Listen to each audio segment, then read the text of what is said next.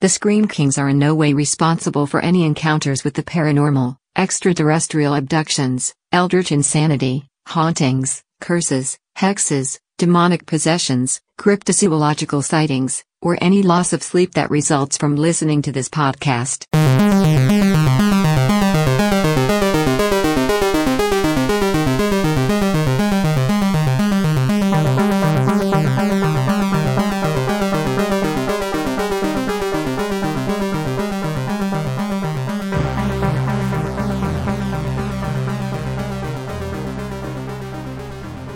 This is the Scream Kings podcast. I'm Max George.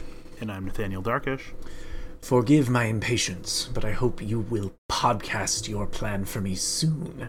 I can't shake the feeling that you must have saved me for something greater than this. Hello, everyone. We are back. Scream Kings are back. Yes, uh, and and we're back today talking about something that both of us swear that we had recorded about already. So this is the the weirdest like, you know, alternate universe Mandela effect kind of thing. So the whole time we're just going to be going We've already said this, but um, none of you heard it. Yeah, it was a weird thing. We were trying to decide what episode to review today, and sorry, what movie we were going to review today, and we you know, had this idea of Saint Maud, and I thought we had already recorded Saint Maud, and you corrected me saying, uh, no, we haven't.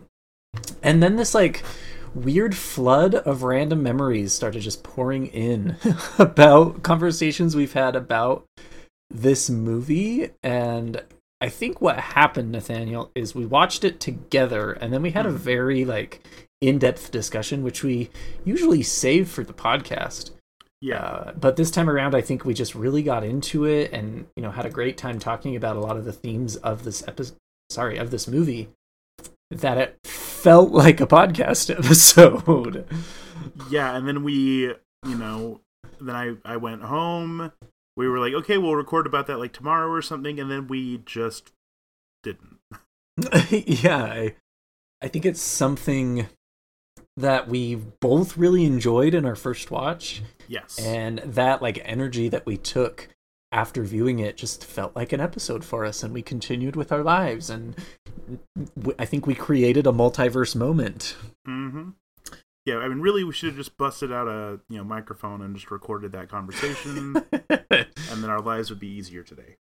Yes. Uh, uh, so as we've been preparing for this episode, it's been kind of fun to think of all of these false memories that I had and and pinpointing them and trying to pick them apart as in like oh, this never happened. Brain is amazing. Indeed.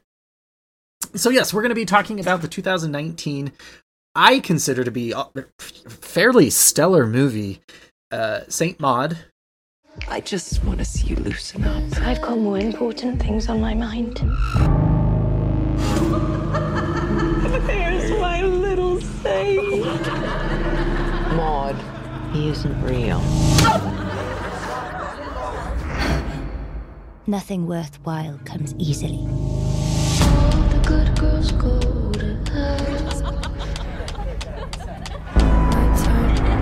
ignore you. Don't say I didn't warn you. You must be the loneliest girl I've ever seen. I'm ready and open. I feel fuller of your love than ever before. Yeah, it is a really gripping tale of kind of a a poor rejected nurse's descent into insanity might be a good word. I, I wanted to say demonic possession, but that's not really what's going on here. So, uh, maybe Obsession. madness and re- and religious zeal. Sure. Yes. Uh, it's a very uh, kind of. I, I, think you coined the term horror art, and I'm not sure if that's a Nathanialism or not. mm. But it is kind of a slow descent. It is a slower burn. It's reminiscent of movies like Midsommar, even Hereditary. Uh, of course, not on the same caliber as those movies, but as far as the cinematography and the mise en scène and all of that, it's very thoughtful in its approach. Would you agree? Oh yeah, it's definitely you know right in the same kind of vein as most of you know what we've been seeing coming from like A24 or you know a lot of these you know filmmakers like Ari Aster or Robert Eggers or, or you know a number of you know similar uh you know yeah like slow burn beautiful cinematography you know subtle acting kind of horror that um yeah this is this fits right within that niche Yeah, and I think a lot of times when we, you know, are looking for a horror movie to watch, we kind of fall into these moods, right? Sometimes I'm really in the mood to watch a foreign movie. Other times I'm really in the mood to watch just a gritty slasher. Uh, and then other times I really want to be poignant about my horror moving experience and and take some time. And I think Saint Maud does that very, very well. It's the kind of movie that sticks with you after you finish it, but not not really in like a hereditary sort of way. Hereditary sticks with you and it makes you want to sage your house and go get a blessing. yes Uh, Saint Maud really makes you contemplate on a lot of things, and to me, that is a really beautiful aspect of this movie, and I think really important because the topics for me, uh, you know, this was right up my alley as far as a possession sort of a movie, but again with kind of a weird twist. I agree. Um, so yeah, let's just kind of launch into some of the things that we really like about this movie, because I think we have a, a lot of things to say. You know, both good and also you know some less good. But or or actually no, let's I guess maybe just do a brief summary, um, just to kind of help us have you know the uh, you know a, a rough uh, map that we can then kind of point to whenever we're talking about different elements. Sure. So Saint Maud is kind of this tragic story about a a young nurse who some sort of mysterious event happened while she was at one of her nursing jobs. I'm not quite sure what to call that there. Um, someone died, which ultimately caused her to leave the institution and start kind of doing this private nursing scenario situation. Hmm. Uh, she eventually finds a job with a old actress slash dancer who is very vibrant and kind of sassy and snarky and has that very kind of Hollywood air to her. Very Um, bohemian. yes, bohemian. And uh, Saint Maud is incredibly religious. She seems to be very Catholic, very devout, uh, prays, you know, very simple in her appearance and kind of how she goes about her day. So the juxtaposition here kind of develops some tension early on between this kind of free willed bohemian lifestyle and this conflicted religious person. However, they start to build a, a quite interesting relationship because our lovely Amanda, who is this bohemian, eh, has what is implied to be perhaps cancer or some sort of fatal illness, which is causing her to reflect on life and kind of eternity. So it's a, it's an opportunity for Saint Maud to teach her about God's love and and bring her into the fold, so to speak. However, Nathaniel, where does it go? Well, so you know, there there are some like moments of of you know you know, hey, is she going to you know convert her or things like that? You know, there's some very you know kind of religious moments where Amanda is even you know starting to maybe gain some faith. But then there's this big party because Amanda definitely is still you know very much tied to a lot of her old friends and old ways. And at this party, Maud basically calls her out and you know basically just says like hey this is you know sinful and wicked and you're a bad person and they get into a, a fight and maud ends up slapping her and then gets uh obviously fired from her job makes sense Also Uh, important, though, I want to interject here that Amanda is alluded to have a lesbian lover, yes. Which Maud is incredibly uncomfortable with because religion. yes. Yeah you know i think you know she, she's kind of a, a stereotypical you know like new york dancer where there's just lots of you know uh, sexual experimentation and experimentation with drugs and all sorts of stuff that you know you typically see kind of stereotypically associated with that scene uh, but but yeah so after maud is fired she just kind of retreats into herself and really just spirals out of control in terms of her religiosity. Um, she starts to, you know, kind of go from you know just regular prayer and stuff to like full blown like flagellation you know she needs to physically suffer in order to be purified kind of stuff. And and you know it gets worse and more and more upsetting as it goes through. You know she starts you know putting you know like horrible you know like uh doesn't she put shards of glass in her shoes? No, that is Moon Knight. She actually takes oh gall yeah it, old, old like uh nails, like like you would do carpentry with, and puts them in her shoes and walks on those. oh yeah Which I- for I- some reason is worse to me, you know, yeah certainly a lot higher chances of tetanus uh, Um, for sure. She's a nurse though; she's got it covered. yeah but but yeah, so she walks on the nails. Obviously, I've watched Moonlight Night recently, so that's on my mind. Um, but she, you know, just does worse and worse things. But then she also like reconnects, uh, just kind of randomly with one of her old nursing friends, and you know they start to kind of spend time together. And so she then starts to kind of get pulled into this like party lifestyle again a little bit, which apparently she was you know quite the the party animal back in the day when that's you know suggested that that's probably why the person who died died is that she was you know hungover or drunk or something at work and and that's why that person didn't get the care they needed and died and so she starts to kind of you know flirt with that lifestyle again.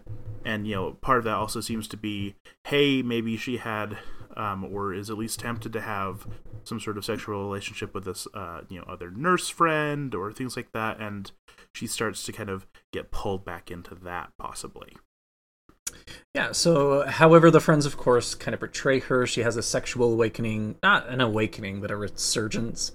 And it all again, like you mentioned, kind of backfires and it makes her kind of slide down this religious obsession slope even further to the point where she starts to think she's speaking to God himself or perhaps angels and they are telling her to go and do things on their behalf ultimately which leads her back to Amanda's house to try and save her from her sins by killing her. Uh, and then it escalates a little bit further, where the end of the movie, you know, again, we're a spoiler podcast. Get ready. Uh, she kills herself, and the by lighting ending. herself on fire Yeah, yeah. The the ending is we'll get to that a little bit later because the lead up to Amanda was very, you know, kind of disappointing. But that last scene is just really very poignant about a lot of the topics that are going on here. So that's kind of a, a rough plot. Uh, I know people don't love it when we give a synopsis of our movies, but I think the context here is really important for a lot of these topics we'll be discussing. yeah just that way we can kind of point at specific moments or specific ideas with the the things that we are liking or especially i think the things that we um, didn't like as much you know it's it's easier to point to specific moments as opposed to just kind of speaking generally Yeah. So for me, um, I, I do want to kind of lay the foundation here that, you know, fans of our show know that I used to be pretty religious and I have since left the church and have really kind of adapted a more agnostic, pantheistic type of worldview. And you are still very religious. And so I want to bring that to the forefront because I think that narrative of our life experience is really going to define how we look and how we interpret this movie to some extent. absolutely Uh, for me, I am a sucker for demon movies. I everyone knows that I am uh, an amateur demonologist. Uh, and with that in mind, I thought it was incredibly fascinating to watch a show that took a typical possession story, you know, Regan playing with the Ouija board and then Pazuzu overtaking her. But let's flip the coin on the other side and talk about stuff that really happens where people become so obsessed with their religion that they in some way become possessed themselves. And I think the argument excuse me, the argument could be made that a lot of people have done terrible things in the world and have blamed it on demonic possession. Hmm. And we kind of give that a pass like, oh yeah, you, you know, we don't believe it per se, but we always say, you know, the devil made them do it, or the devil is evil. That's why they caused evil things. But what I really appreciated about St. Maud is it flips that on its head and said people who are obsessed with religion can do the same amount of evil. They can be possessed by God. They can be possessed by angels, so to speak, which can lead them to do the exact same things that the devil could make them do. And I, I thought that twist is really fascinating to explore in horror. I, I definitely agree. And, and and that was I think the thing that appealed to me the most about this movie was that subversion of the possession narrative. Um I don't know if it was as successful in that as I wanted it to be. Um just in that she is told to do a lot of stuff. You know, we, we see the um you know, when, you know, like when we're looking at the stages of uh, possession, you know, there's like the you know creepy stuff happening around the house, and then there's the voice talking to you, and then it like enters you, right? Um, we get mostly to the voice talking to you stage in terms of her possession, but we don't necessarily see it like controlling her, and that was the thing that I wanted it to go to, um, because that that was interesting to me. Um, but you know, I, I definitely agree. Like in terms of you know impact and and how people can do often very horrifying things in the name of different causes or oh yeah the devil made me do it or whatever. Yeah like religion um without a doubt you know and and christianity specifically often does come up as the reason that people say they did some horrifying thing right? You know we have you know the the bombings of the fbi offices. We have you know so many uh horrifyingly uh you know like white supremacist terrorist attacks and things like that that are all done in the name of being a good christian or things like that. And so like taking that kind of story and then showing that in a very um you know exorcist style possession movie format is such a brilliant idea. Because yeah, people always say, you know, oh yeah, well, you know, I, am doing it because you know I, I have to be a, a, a warrior for Christ or things like that. I mean, the Crusades were that, right?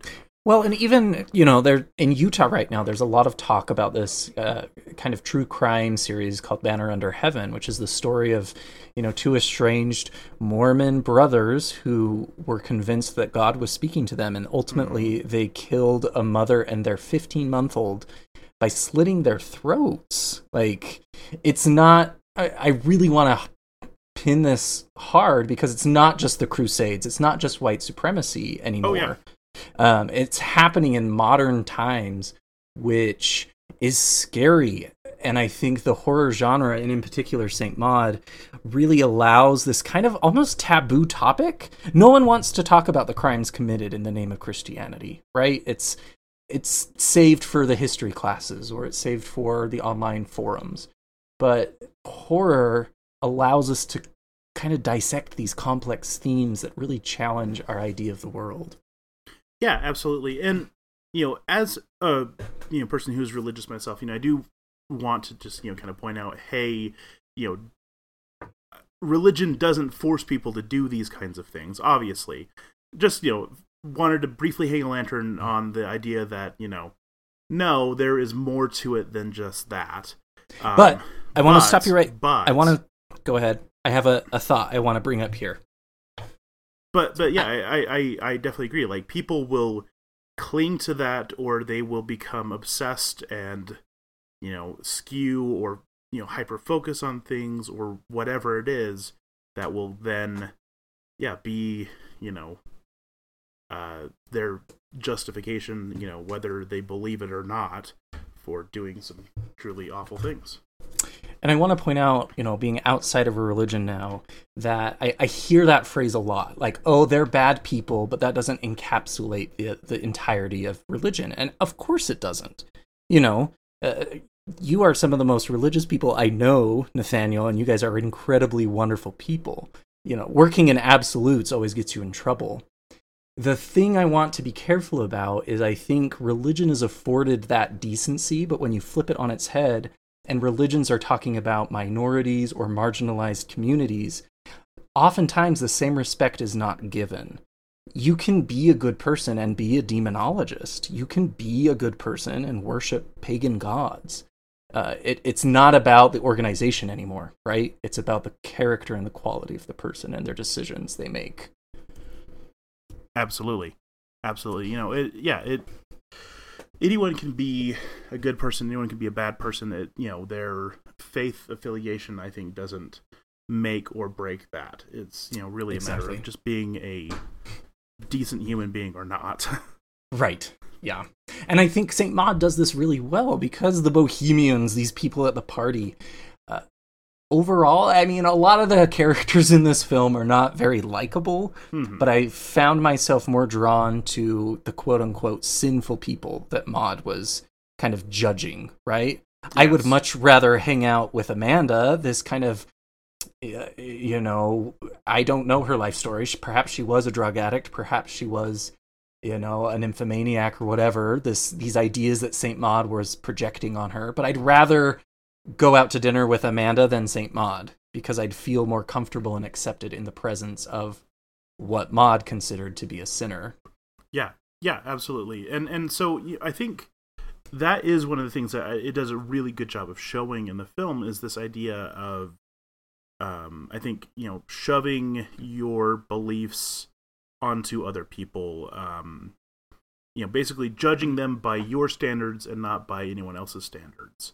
You know, Yeah. that is obviously a very rife thing that a lot of people who are um, religious end up you know falling into is you know oh well because you're not conforming to how i see the world then you must be awful and Right. so I, I think this you know puts that on display and then you know takes it to the point that you know she then becomes i mean you know violent first of all just you know by slapping her but eventually you know downright murderous in order to try to quell another person's actions take away her uh, agency and autonomy which yeah is i think fundamentally against you know the an, an understanding of, of a lot of you know the kind of more pure forms of what uh, the Christian faith may be teaching, but people look at certain ideas or certain um, philosophies or certain rituals and say, "I have to save everyone else." Right. They they believe so fervently that their path is the only path that that kind of compassion for others to bring them into their same level of safeness uh, is clouded and convoluted into something wicked.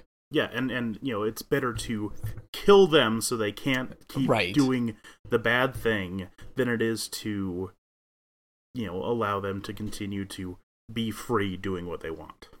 And I think a lot of these themes are present in the movie. You know, we talked about kind of the sinners being the good and likable characters in this movie, but also there's a lot of metaphor about spiraling or taking things into your body that Mhm. ultimately will kill you. There's a lot of smoking. You know, almost every character at some point smokes in this film. And I found that to be pretty fascinating of this idea that, oh, this brings me happiness, but it, it, it will eventually kill me. Um, and then there's this whirlpool symbolism as well. When the possession starts ramping up for Maud, uh, she sees whirlpools everywhere in her tea in the sky of this kind of slow spiral into something that she cannot control anymore. Yeah, yeah, I, I really like the the the spiral like uh, visual symbol. It was really cool. Um, also, I loved the symbolism of conflating kind of the sexual experience with Saint Maud, this orgasmic dopamine rush that she was getting, and the putting it in parallel with kind of that spiritual elevation emotion.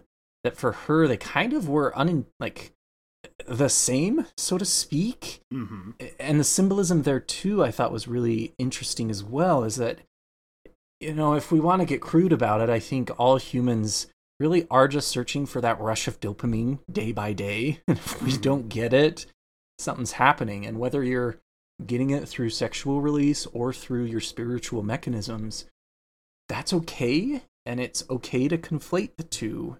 You know it's it's humans in the search of feeling good and feeling positive Well, yeah, and and I think you know what what we see with her is that she has totally shut herself out from really any part of society, right? Like especially, you know, by the midpoint of the film, she's she's basically interacting with nobody. She is you know just kind of hiding away from the world because she doesn't have a job, she doesn't have friends anymore, she doesn't have a lot of these things. And so, yeah, the only even like human interaction if you want to call it that or you know just like moment that she's not even alone are these moments where you know she thinks she hears the voice of God.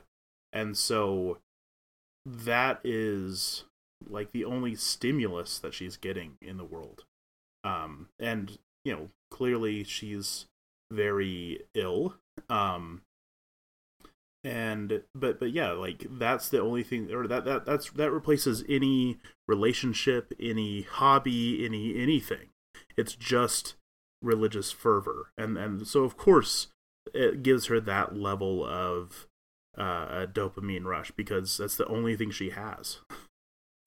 Yeah, and I, I think towards the end of the film, what I really appreciated is it kind of separated itself into two different paths. It became a story about religious possession, Mhm. but also became this really tragic story about what happens to someone where you don't have anywhere else to go and your life is kind of falling apart around you and your mental health gets to a point where you do become you know sociopathic to some extent your idea and empathy for others ends and how kind of tragic that is. It it really became about Maud and not about religion towards the very very end.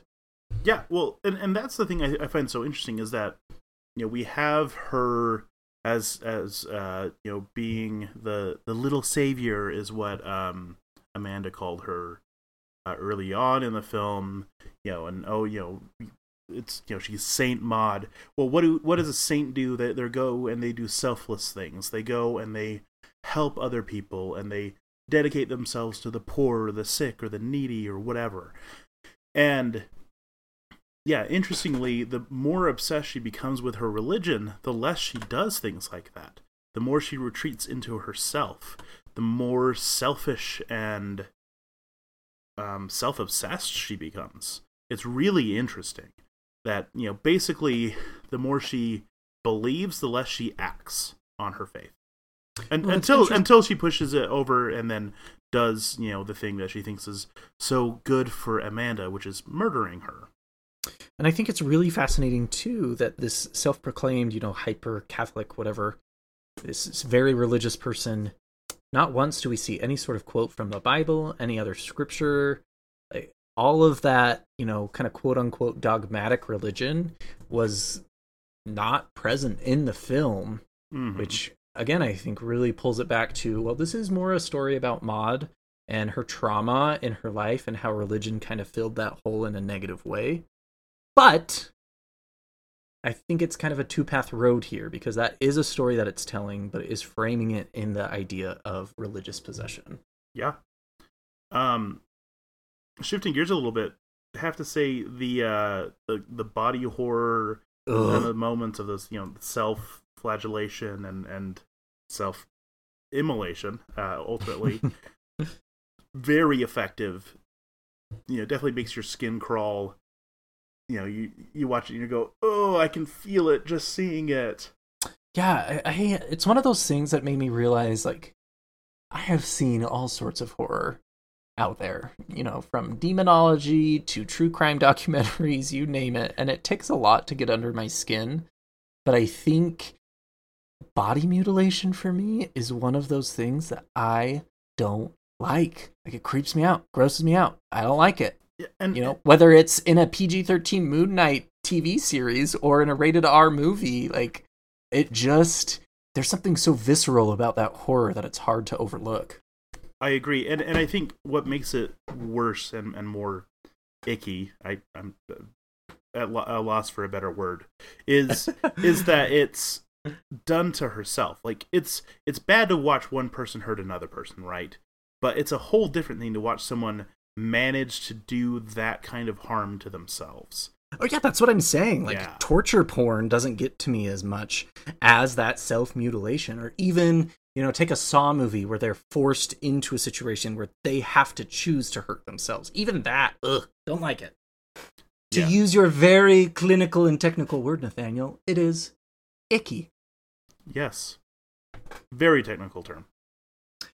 Um, I really appreciated in this movie though too. The cinematography was beautiful. The set work, the scenes, all felt very intentional, very pragmatic, and the music too. I felt was scarring when it needed to be, but Mm. also kind of this triumphant religious hymnals that we talk a lot about. You know, taking something holy and pure like Christmas and flipping it on its head and making it horror. And I think that's what was executed very well in terms of the music and the cinematography. Oh yeah, absolutely. It definitely has a very hymn like feel to it. Um and and you know that that contributes to the tone. And yeah, the tone of the whole thing. I mean like you you know it's going to go bad directions. And so the dread is there. It's it's pretty stellar in in all of these ways. I did watch this film at home. Uh, it was during the pandemic that I saw it, and I think it really would have been aided and lifted a little bit had it been released in cinemas. Uh, thanks, pandemic. Dang it, But COVID. You know, just that experience of not having any sort of a distraction and really being present with Maud through this journey, I think would have amped the dread up a little bit more too. Absolutely. The last thing I want to say is just I felt like there was a lot of uh, Mary Magdalene vibes going on with Maud, kind of taking this female character who intrinsically is probably not a bad person, but then kind of going on this weird journey and making us believe that they are a terrible person. Uh, it's a very like loose-fitted metaphor, but I- did feel like they were trying to portray Maud as a saint in her mind, like you mentioned Mhm. and so it, it just felt very intentional with how she was dressing and the types of sins she was committing they all felt very like mary magdalene-esque taking this innocent girl and twisting her into this sexual pervert who does terrible horrible things Yeah, yeah. I, I agree. It definitely did that in a way that was subtle enough that it didn't feel obnoxious. yeah yeah and that could be just me like projecting my religious trauma onto the film but um you know be a champion to mary magdalene she's been put through the ringer so Agreed. Um, let's move into kind of the the negative things about the film. Okay. Honestly, there's real like like there's a few things that I didn't love as much, but the the thing that has stuck with me that just didn't work in this film was the murder sequence. I agree. Yeah, the this the build up and kind of the mental shattering of Maud going to Amanda's house, and then this weird like demon moment where I think Maud was hallucinating and she thought Amanda was actually the devil, which pushed her to kill her ultimately. It it just felt contrived a little bit. The whole movie Yeah. up to that point was very methodical and like the descent felt very intentional. Yes. And then it was like, oh well, we need to kill this real fast, so here we go. I agree. And and to me, especially because one of the big themes in the film is this idea that like pain and suffering purifies you. And and that, you know, is so present in all of the horror of the film and you know, just keeps coming up again and again and again. That should have been a big part of that you know, final confrontation with Amanda in my mind. To me, what that you know scene should have been is you know she breaks into her house and she doesn't just like kill her after thinking she's a, a monster. It should have been I'm going to try to save you before you die. And saving her in that case would be purifying her by torturing her. That's what made sense to me. It seemed like such a, a clear, obvious, and horrifying thing that I was honestly shocked that they just kind of went with a quick kill. Um, Well, yeah, Yeah, and I think it it takes away from a lot of the religious dogma that I felt was in place. This idea that we as humans are sinful creatures, and in order to purify that sin, we have to experience pain. Mm-hmm. And you know, for Maud's situation, there are some Christian sects out there that believe that Christ's atonement or Christ's sacrifice, you know, whatever semantic you use for what the Jesus Christ story is all about, isn't enough, that you have to go through physical pain to achieve that purification. And like you mentioned, that's what the entire movie was portraying that Maud felt that her experience needed that physicality to suffer Yes. in order to be purified. So why would she not impart that onto Amanda's experience, make her suffer for the sins she's committed? It it didn't it, didn't fit the story. It felt like Maud all of a sudden was different. Yeah, I, I definitely agree. And and even like looking at how um, you know, Maud's sins or the things that tempt her are basically the things that, you know, made up Amanda's life and that she then judged her for. Like, yeah, to me it, it the obvious thing was, oh, well, if I had to walk on nails all day to purify myself, I'm going to have to shove a nail, I don't know, all the way up in your leg or something. Like like you know, because you you're so much the sin is so much deeper rooted for you. Something like that. And so it just it's there and it works thematically and it just didn't give that to me and I was just like like no, I don't want to sit and watch the uh, like a lengthy torture scene, but suggest that at least. And then Well, yeah, and I- on fire. Cool. That you know that that was a beau- like it was a, a a jarring image to end with. But I needed that other thing because otherwise I feel like you just kind of dropped the ball and forgot the the whole theme and the point of the film. Yeah, I would like to, you know, talk to the director, Rose Glass, and see what their interpretation of that was because it it really felt kind of half-assed. I don't want to say that out loud, but half-assed of you know this beautiful portrayal of religious obsession, you know, repentance through suffering, and uh, this you know protagonist, for lack of a better term, in Amanda gets to go through the process quicker than Maud herself. And to be clear, I love that last scene where Maud is kind of drenching herself in oil and she's on the beach and everyone seems to be like giving her this beautiful send off. And then the light of the angels just illuminates her soul and she gets her wings and is lifted into the sky and it's beautiful and everyone's just in awe that this you know servant of the lord has completed her task and then the last two seconds you see her body on fire she lit herself on fire on the beach and she's screaming and then the movie ends Yeah. That's amazing. Yeah, that, was a scene- great gut punch.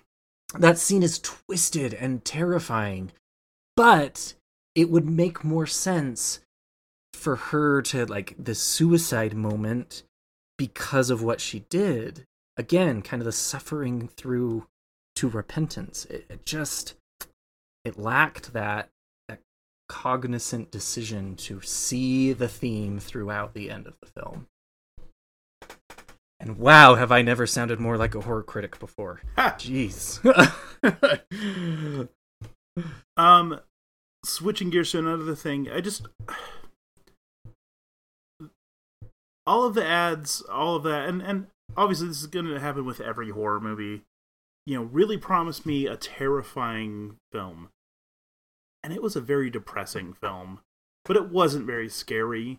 It was icky and it was depressing, but it wasn't scary. It reminded me a lot of The Witch to some extent. I feel like The Witch was much more scary, Yes, It- but it it was the witch if I wasn't scared. I was just bummed out the whole time. right, there was a lot of dread, there was a lot of tension, a lot of kind of uncomfortability. It's not a word, I don't think, but it is now.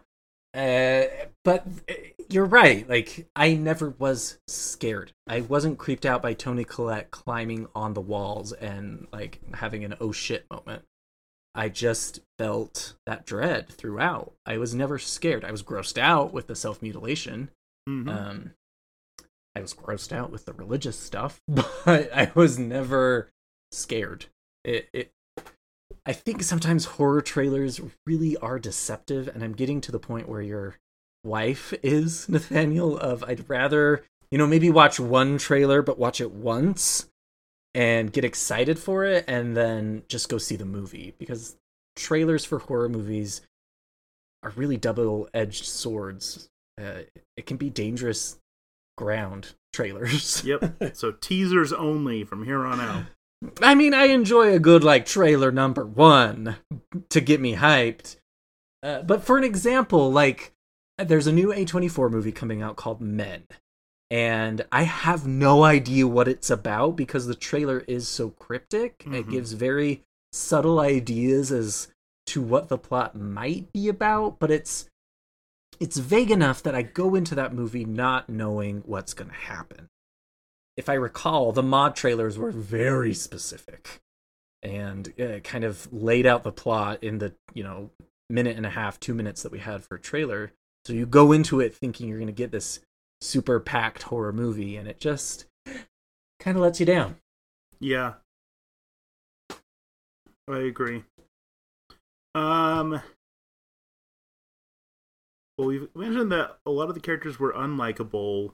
Um yeah, it was it was just it was hard to cheer for anybody, but it was also kind of hard to like feel too bad for the the bad things that were happening to them. Cuz you know m- even though like I felt like oh poor thing with Maud I just kind of thought everyone was various levels of either uninteresting or or just they were jerks.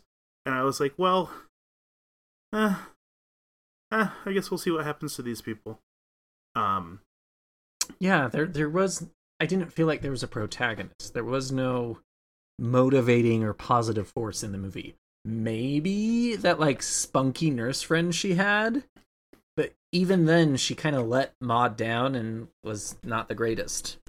yeah like basically she just wanted someone to party with again And I think we've kind of mentioned already this idea that the movie kind of runs on two paths. hmm It, it does talk a lot about kind of the religious obsession and possession that happens in life, but it also could be looked at as more of a a psychological analysis or character analysis of Maud and someone who goes through intense trauma and negatively latches on to something to control their life. Yeah. And and yeah, I because of that, I feel like we're being promised religious horror, right? It's literally called Saint Maud. Right. And then we get a story that is you know, just could could just as reasonably be that instead of her latching on to religion, it could be her latching on to any other you know obsession in life and and that becomes the thing that dictates how she thinks and how she acts and all of that stuff um i i guess i just feel like you know this is about trauma and blaming yourself for something bad that happened that was you know a mistake Yeah, I, I can see that. I think for me, coming out of the religious world, I could very well clearly see what they were trying to do at certain parts. Yeah. Kind of using religion for the justification of evil. But I wanted it to go a little bit harder. I, I thought at the end, Maud finally like confronts this spiritual deity that she's been communicating with and and there's not a lot of rhyme or reason to that narrative at all. We have to kind of interpret it ourselves and that's really where it kind of shifts from being religious to being more of a mental health kind of this Maud needs to be institutionalized. Yeah yeah i guess i just i don't know if it had it's hard to pin down what it had to say about religion exactly. Because like you know like we pointed out Maud's perception of Christianity is not really anything that quite conforms to any faith. It's Catholic-ish, Anglican-ish, but like she's not yeah like like you brought up she's not really reading much scripture. She's really not performing any religious rituals that you would typically associate with any major religion it's mostly her sitting around in her um you know in her room uh, for the first chunk of the film and then sitting in her crappy apartment just wanting god to talk to her and that's it. And and so i guess I, I just didn't feel like it had a message you know.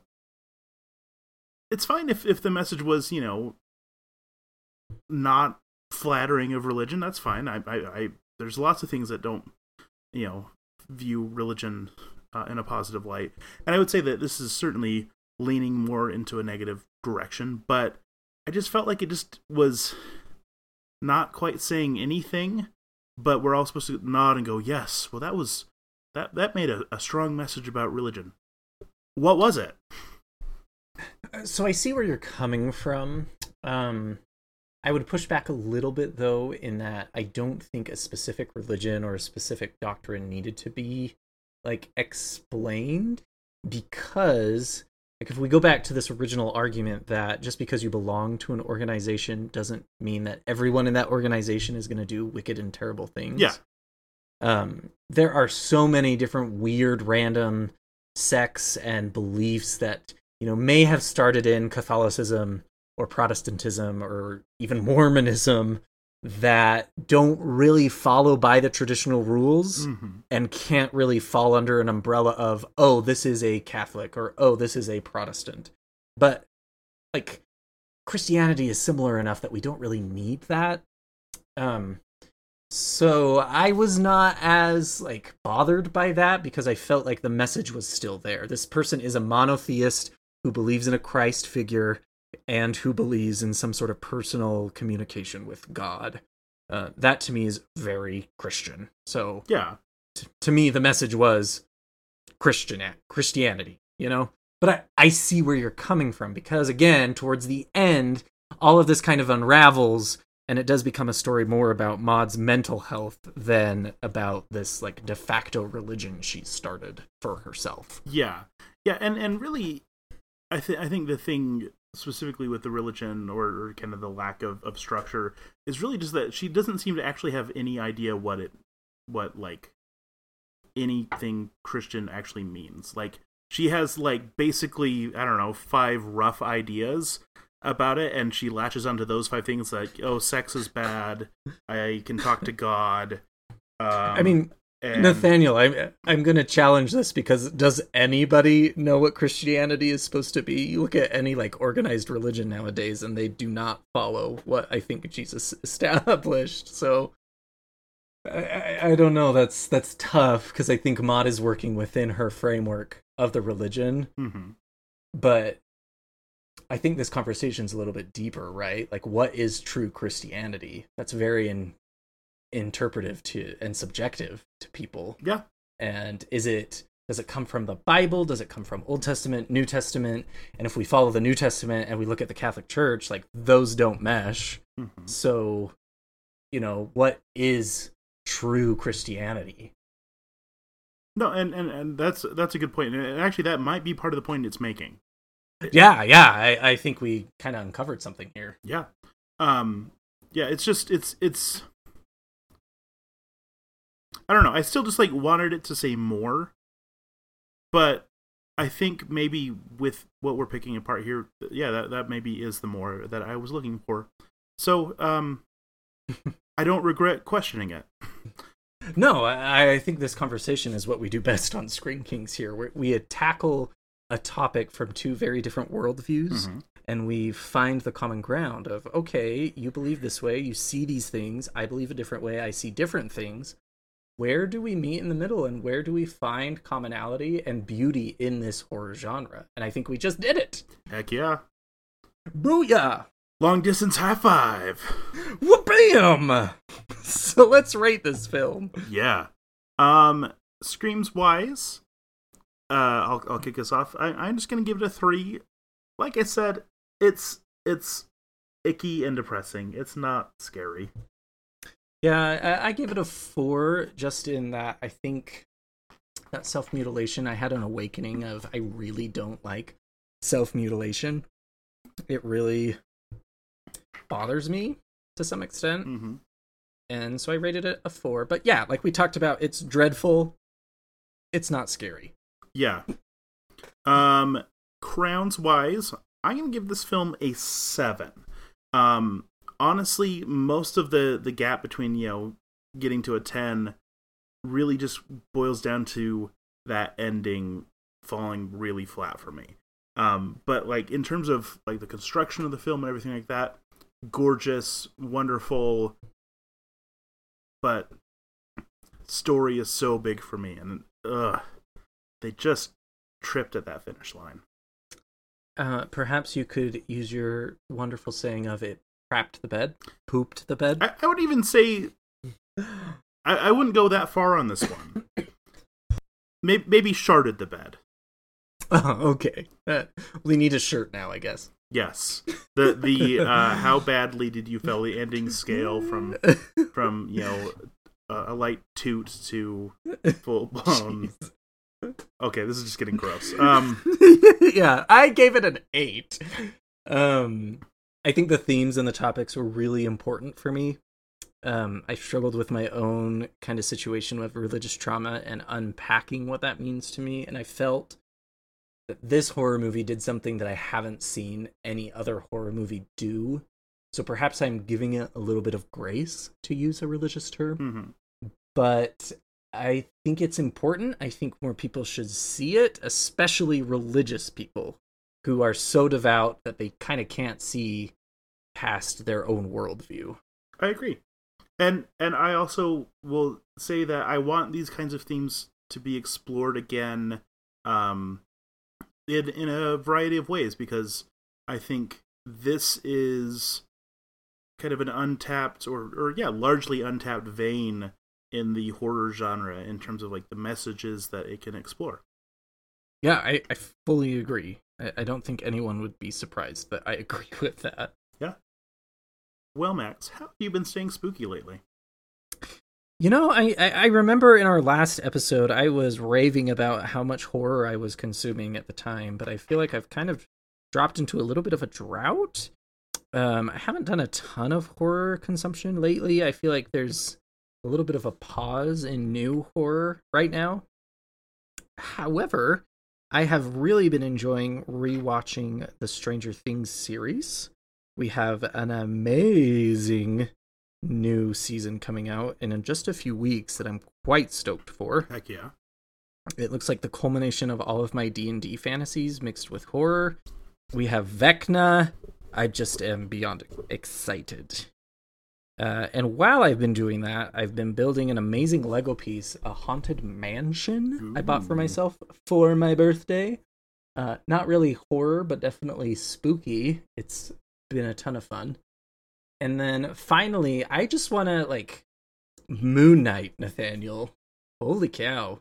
I've been incredibly impressed with the presentation of this show.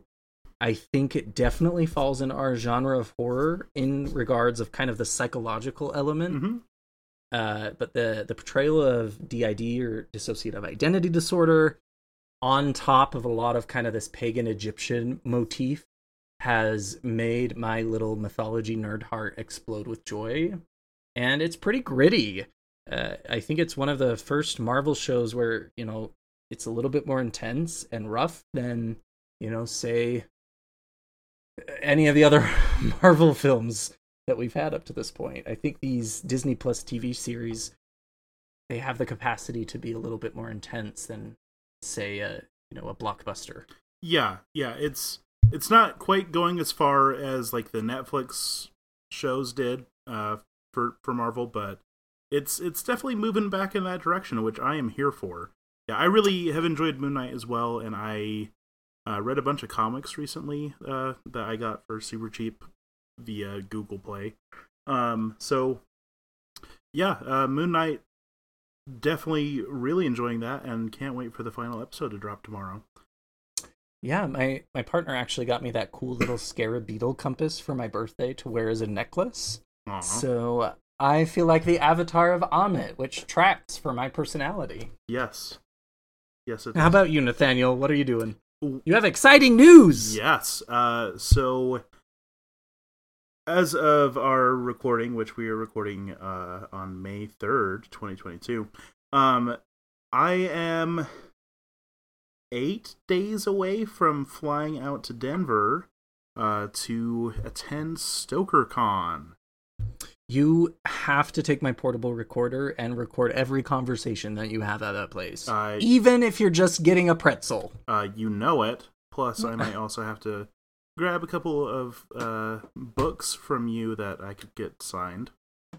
Yes, you're right. because you know I'm just I'm gonna go I'm gonna you know hit up some uh some people that have been on the show uh including uh one Grady Hendrix uh, Go to hell. and you know our our uh, good good friend uh, Linda Addison uh, Go to hell. you know just just hanging out with them a little bit and just I don't know shamelessly pitching my uh, current book project to a bunch of editors and agents and oh you know just just living my best life hanging out with basically just a ton of horror writers and creators and just having the just just living my best life. Ugh, next year we're going together, so help me. Hmm. or or you know at least some s- some big horror cons of, of some sort but yeah StokerCon uh it's it's gonna be a blast. Lots of horror writing nerdiness. So yeah if any of our listeners are going to be at StokerCon definitely hit me up uh just on my twitter or whatever we'll totally meet up and i don't know eat a pretzel or something.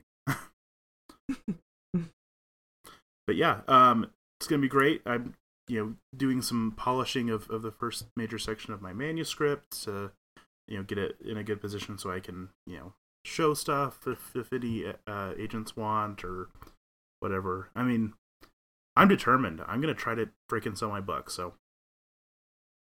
Get it. Get it done, Nathaniel. and then also of course party real hard with with our horror writer uh homies I am going to astral project. Um, I'm going to look through my grimoires and perhaps make a, a pact with a demon so that I can project my body there. So watch out. well we we have a working relationship with Pazuzu, so he is the demon of like the west wind, so perhaps his wind can blow me in that direction. That would need to go east, so I might have to petition his counterpart, which is fine. yeah i mean you know maybe maybe Pazuzu can can hook you up Uh, I don't need Pazuzu. I can use his his counterpart. That's fine. great right? now this episode's gonna get deleted or something Oh, probably. Yeah, Bess. Bess is Pazuzu's counterpart. He's the, the, the Babylonian god turned demon by Christianity. Thanks, Christians. Named Bess. that literally described like 80% of demons as babylonian gods turned into demons That's fair. Uh, well, thanks everyone for a more traditional episode. This is kind of our bread and butter here at Scream Kings. This is what I love. This is where we started. Nathaniel, I had a great time. yeah I, I did as well we will be back soon hopefully you know, with a little bit more regular schedule once the uh you know chaos of the end of the school year uh, ends i'm ready to die as a teacher good Well, heaven. don't. You have to wait until after StokerCon. yeah and then i'll have two weeks of wanting to die and then and then it'll be done And then I will finally achieve my true necromancy goals and bring you back from the dead as my revenant. well there we go the, the, get ready for some weird episodes of Scream Kings as as it's just Nathaniel going Ugh, over and over again. All right, everyone. Thanks for coming on. Stay spooky. Stay spooky. Need even more Scream Kings? Here's our obligatory shameless social media plug. Follow us on Twitter or Instagram at Scream Kings Pod. You could also email us at screamkingspodcast at gmail.com. Help us reach a wider audience of horror fans by leaving a review on iTunes or by sharing a link on social media. You can also support the show by going to patreon.com forward slash Scream Kings. Stay spooky.